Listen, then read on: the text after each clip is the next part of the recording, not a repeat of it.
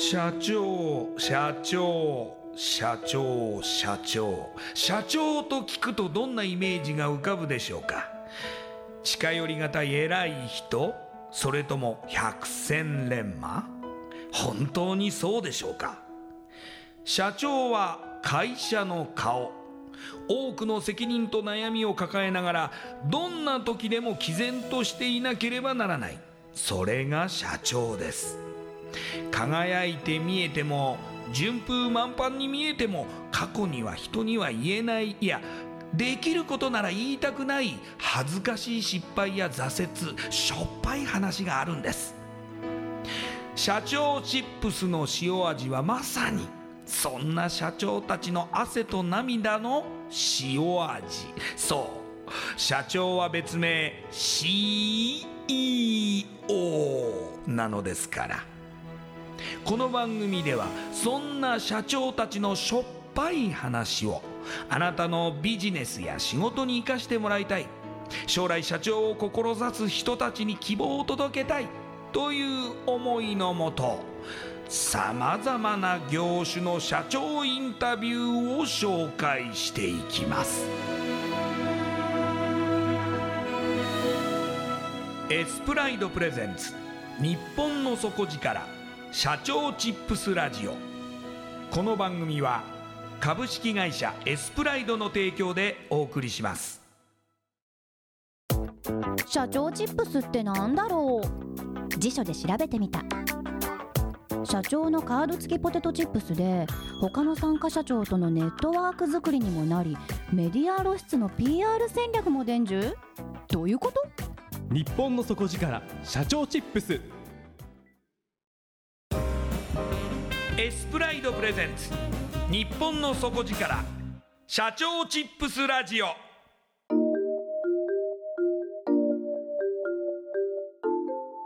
エスプライドプレゼンツ日本の底力社長チップスラジオ。こんばんは社長応援ナビゲーターの西川真理子です。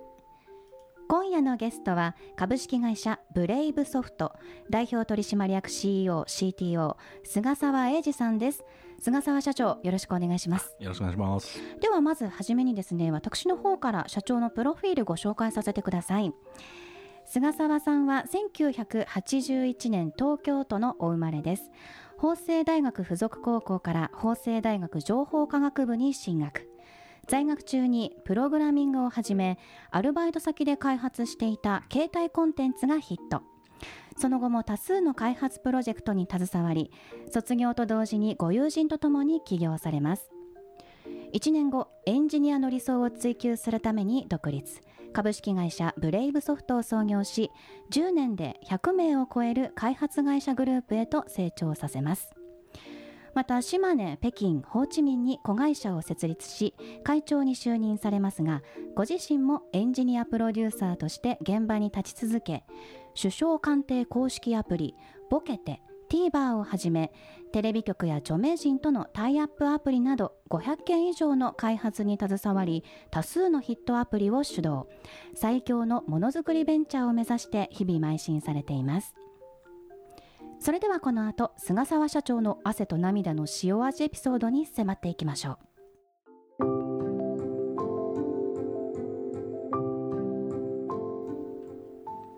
社長まずですね、もうすでに法政大学情報科学部在学中にプログラミングを始めると。はい。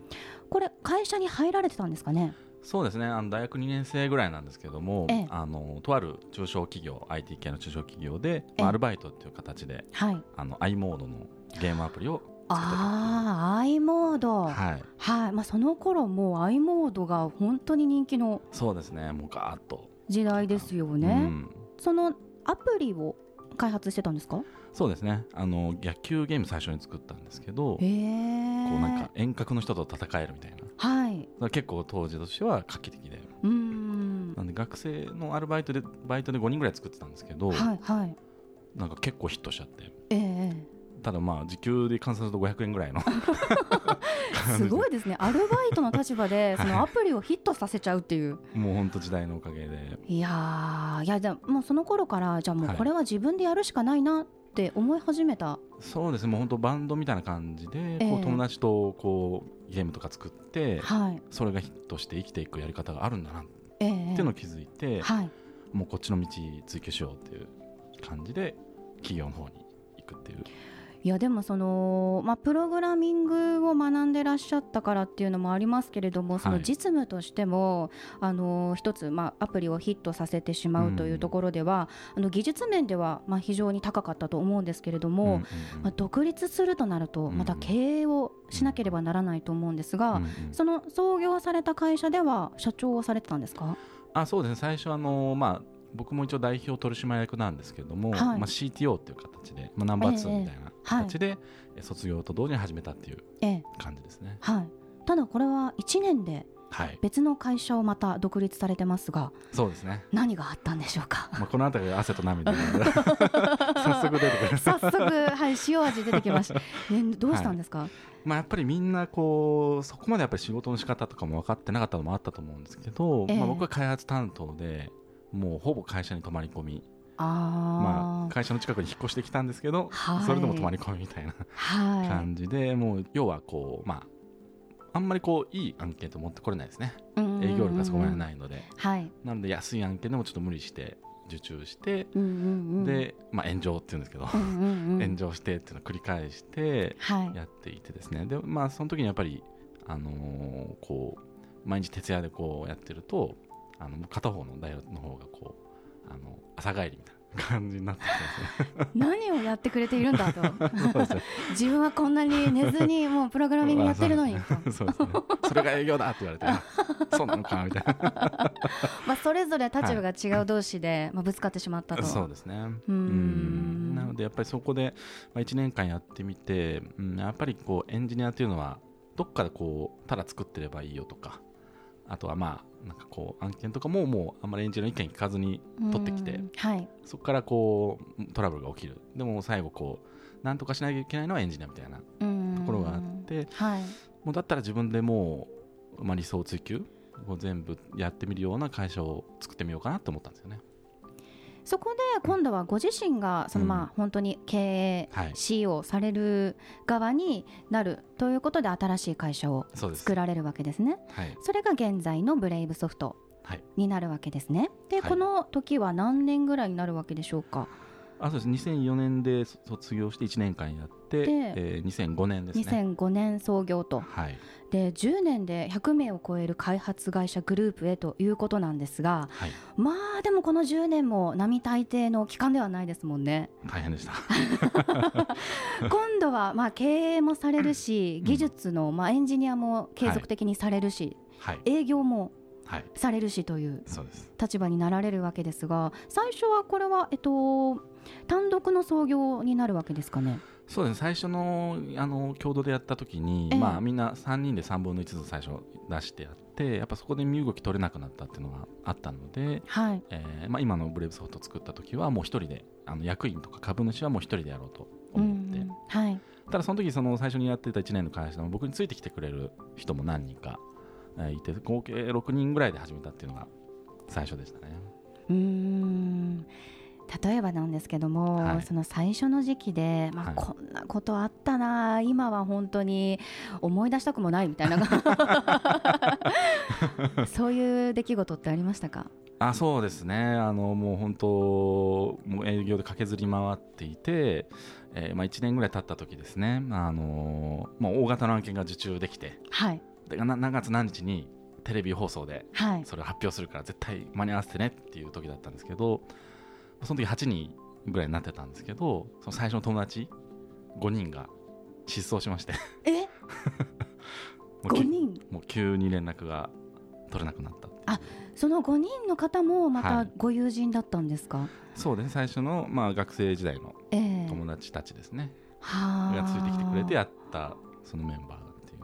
急にいなくなってしまったんですか？まあいろいろあったっちゃあったんですけど、まあ、まずやっぱりこう僕はもう駆けずり回って、ええ。もうあんまり会社にもいないようはない。状態で、はい。えーちょっとずつそこで距離が出てたのもあるしやっぱりもうそれでもどんどんどんどん忙しくてもやりきろうっていうのとちょっときついなみたいな他のメンバーはあったと思うんですね。ええ。で、まあ、言ってももうみんな学生上がりなのでうん。結構こう朝もちゃんと来なかったりとかっていうことがあった時にちょっと僕がもうこれじゃあやってられないぞみたいな感じでちょっと言ったんですよ。はいそしたら急に来なかった。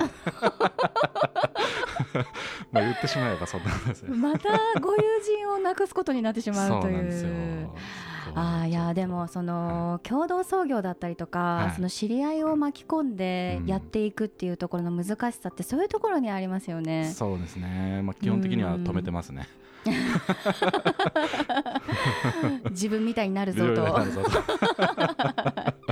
いやそのなんかこうやりたいこととか向かっていく方向性に対しては共感を得やすいとは思うんですけども、やはい。っぱその実務のところとか、うん。まあ、あの目標達成に向けてそれぞれ役割を全うしていくっていう時に、うん。少しこうずれていってしまうとそうですね。甘えもあったりとうか、ん、やっぱもともと友達なんであんまり強くお互い言わないしとかでどんどんどんどんこうすれ違っていくみたいな。いやーそこでまた3人になってしまうとそうですね。うーんその3人も半年後ぐらいにはやめてますね。えっとごめんなさい。引き算するとゼロにゼロ。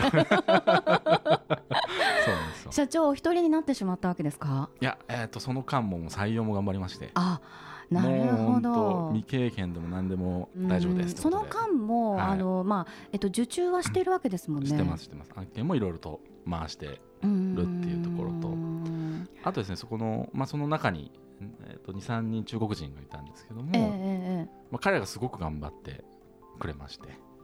で、えー、ともうそのその3年後には中国に子会社も作ってあってそこに50人ぐらいいるぐらいに成長してたので、まあ、そこ本当中国に助けられたなっていう感じでしたね。うん。ああじゃあもうその日本がうまくいってない時に中国の拠点が割とまあ広がっていったというか。そうですね。うん。ん。まあ、日本で案件あの仕事を取ってきてえ中国で作るでまた人が足りないから中国で増やしてっていうのでどんどんどんどん増や増やしていって 結構その当時もエンジニアの月給が5万円とかええそれぐらいだったので、ええ 中国だと。ええだからすぐ増えたんですね、なるほど、うん。その時のその東京だけではない拠点で、まあはい。そのレベルが上がっていったりとか勢いが増していくっていうのは現在のその、まあ、子会社を設立するっていうところにも割とつながってたりするんですかね。あそうです。そこは本当に海外の力でここまで育ってきたなっていうのは今だとベトナムに50人ぐらいええ。あのいますので、ええ。うんあのーまあ、創業2度目の創業を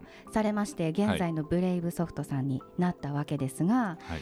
えーまあ、社員さんが辞めてしまったりとかいろんな、まあ、苦難を乗り越えてでも現在のところまで、えー成長をさせていらっしゃいます、えー具体的に今ここで、えー、と事業内容を伺っておきたいんですけれども、はい。今はまあ順調な、順調。まあおはい。かげさまで、サービスがあると伺ってますが。あはい、そうですね。もともとアプリをたくさん作ってる会社で、まあ、ええ。実績、まあ、日本ナンバーワンクラスかなというふうには思ってるんですけど、はい。まあ、いっぱいアプリを作る中で、まあ、これからあのイベントの時代だなとええ。あの思いましてはい。こうスマホの中だけではい。使うアプリ閉じこもるアプリっていうのはやっぱりそんなに面白くないかなというふうには思ってきてですね。ええ。そのイベントの中でアプリを使って例えば入場行列もなくなるしとかあの一緒にイベント行く人と出会えたりとか、ええそういうこうイベントの体験が楽しくなるようなはい。イベントスっていうパッケージを、はいはい。あの立ち上げて、まあ、去年それで1億円資金調達もさせてもらってその製品が今結構伸びてるというような感じです。でアプリって、まあ、ゼロから作ると半年ぐらいそうですよね。かかっちゃうんですけど、はい。このイベントスって製品だともう1日で、一日でアプリができるんですか、はい、信じられない。作っちゃいました。その、まあ、はいそのなんだシステムを提供されてると。そうですね。これでも今の看板商品になるわけですかね。そうです。いやーでもなんかいろんなところからはい。なんかニーズがありそうですね。そうですね。実はイベント以外にもあのお店のアプリだったりとかにも使われてたりとか、えー。結構有名人のアプリみたいなことで使われいろんな応用はできていますね。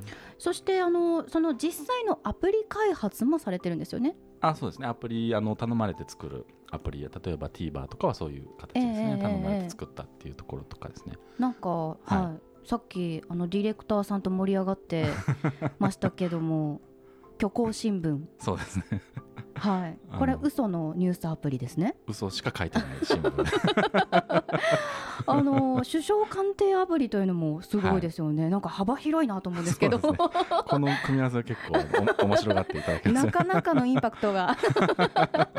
いやこれはだって内閣広報室はい。から発信されてるものですもんね。そうですね。今はちょっとアプリとしてはもう閉じちゃってるんですけど、ええ。7年8年前ぐらいにあの開発したんですね。それから先ほど人気だとおっしゃってたのは、31クラブ。そうです、うーん。サーティワンの店舗に行った時に使えるクーポンとかがゲットできるアプリで結構使われてますね、それから「エヴァンゲリオン」のものだったりとか。はい。はい。なんかあのアイドルとかお笑い芸人さんのはい。ものだったりとかすごく本当にコンテンツとしては充実してますよね。結構そのエンタメ系とか楽しい系やっぱ体験系のアプリに強い方のアプリ開発会社かなというふうに思いますね。ん。なんなんていうかそのアプリ開発とかプログラミングとかって聞いた時にすごい硬そうなイメージが、ああの ありまして、ーはい。は い会社としてもですしエンジニアさんの集まりだと思うので、はい。社員さんのイメージもそうなんですけども、はい。こういう面白いコンテンツにも皆さん興味があるというか。そうですね、まあ、例えばボケてとかは、はいまあ、はい。僕がもともとは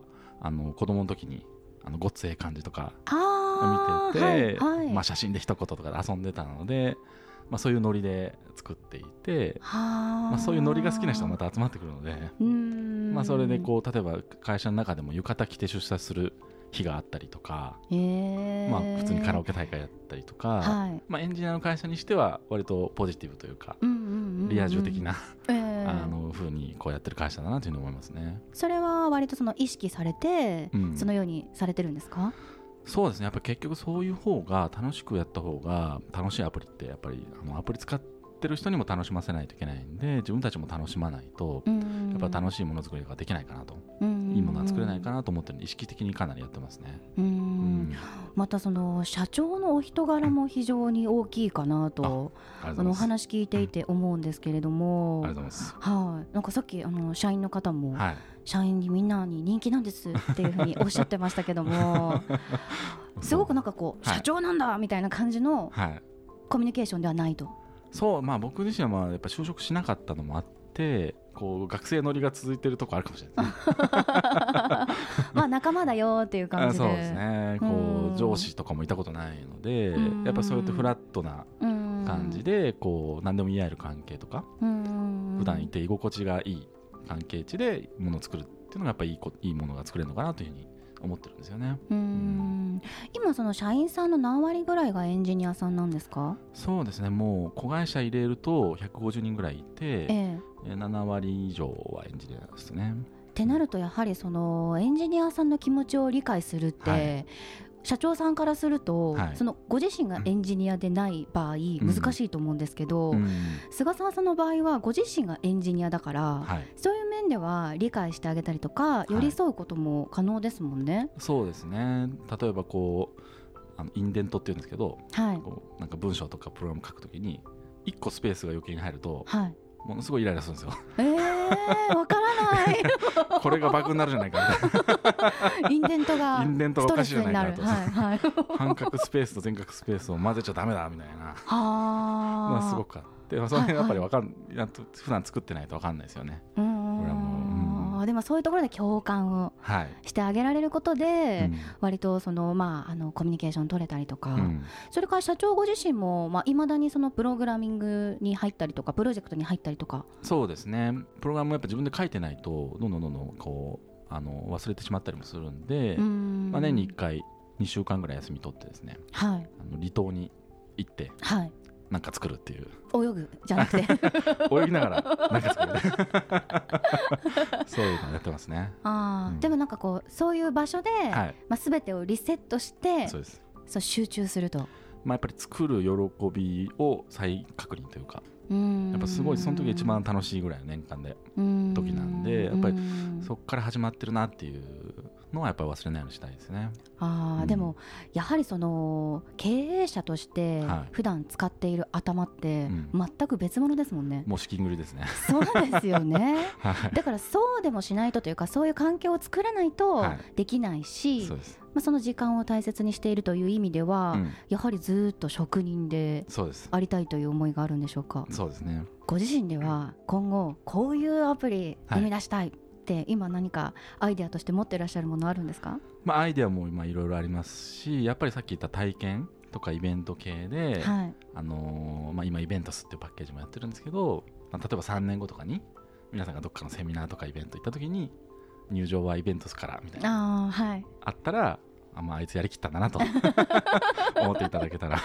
ももうみんながイベントで使うようなアプリとかっていうのに必需品となるようなインフラとなるようなアプリを作っていきたいですね。うん。うん。いやイベントスでそのイベントを体験した後にその場でアプリをはい。例えばまあ使用すれば、はい。そこに来ている来場者皆さんにまあ何かをこう発信することもできるし、はい。っていうことでね。の場で終わらなくなるということですよね。そうですね。あと例えばこう行列ができちゃったりとか地図もなんか広げてどこだっけここみたいな、うんうんうんうん。ああのイベントあのセミナー始まっちゃったみたいなこといろいろあるじゃないですか、はいはい。イベントのなかなかこうかい便利になっていかないっていうのがあの一気に変わっていけるかなって思いますね。なんで、うんうんイベントによってがもっとやる側ももっと楽しくもっと楽にできるようになるしうん世の中にイベントがどんどん増えることで今イベントにみんな飢えてるので、うあんの世の中はもうどんどんハッピーになるかなというふうに思ってます。うんあの拠点も増えていらっしゃいますし、はい。その従業員の方も増えていらっしゃいますし、はい。という意味ではその手掛けられることも非常に大きくなっていくと思うんですけども、はい。今後その事業展開としてはどのようにお考えなんですか？そうですね。もともと大学生時代にあのパソコンが支給されるんですけどもパソコン初めて自分のパソコンだとこう開いたんですね、はい。Windows98 だったかな？もうやるからにはもうトップ取ろうと。うん。ソフトウェアの世界でトップ取ろうと思った思ったんですね。で会社の目標自体も、まあ、ビジョンが最強のものづくり集団を目指すと。っていうことで、まあ、新しく時代を変えていくようなソフトウェアの職人集団を作ろうと思ってやってきてるので、まあ、それをやっぱりやりきりたいなと思っていてえそのためにはやっぱ今やっぱりイベント体験っていうところが大きく変わろうとしていて、ただ、はいうん不便なところも多々あるのでそれを変え便利にするような事業っていうのをアプリでやっているってことですね。うんうんうんあのこの社長チップスではうん。現在の社長から未来の社長、まあうん創業をするような、えー実業家になるような人たちに、うん。あの何かアドバイスやメッセージを送りたいという、うん。まあ、テーマがありますので、はい、ここで何か社長からアドバイスメッセージいただけますか？そうですね。やっぱりもう最初の起業してからもう10年ぐらいはもう本当見ようによっては地獄の日々みたいな。明日のパンにもいや飢えてるみたいな。そうですよね。感じで本当俺だどうなるんだろうなとか大丈夫かなと思ったりすることもあるんですけどはい。反面ちょっと客観的に見ると、まあ、一エンジニアとしても結構自信があったのであ全然生きていけるなっていう、まあ、エンジニア不足がずっと続いてるのでやっぱりそこの、まあ、手に職というか、うんうんうん。自分で作れるうんうん。自分なりが価値を生み出せるっていう力があると絶対死ぬことはないっていうか、うんうんううんんどこでも生きていけるっていう後ろ盾に大きくなったので、まあ、例えば学生さんとかであれば本当に1個のアプリを作れる力、うん。プログラミング能力、まあ、デザインでもいいと思うんですけど、まあ、それをつけておくことが企業にもすごくプラスにあのなると思いますね。ありがとうございます。はい、今夜のゲストは株式会社ブレイブソフト代表取締役 CEO CTO 菅沢英二さんでした。ありがとうございました。ありがとうございました。インパクトのある PR がしたいけどどうしたらいいのか。採用の時学生の印象に残せるようなものがあればな。社長同士のつながりを作りたいんですけど社長さん悩んでいませんか？その悩み解決しましょう。日本の底力社長チップス。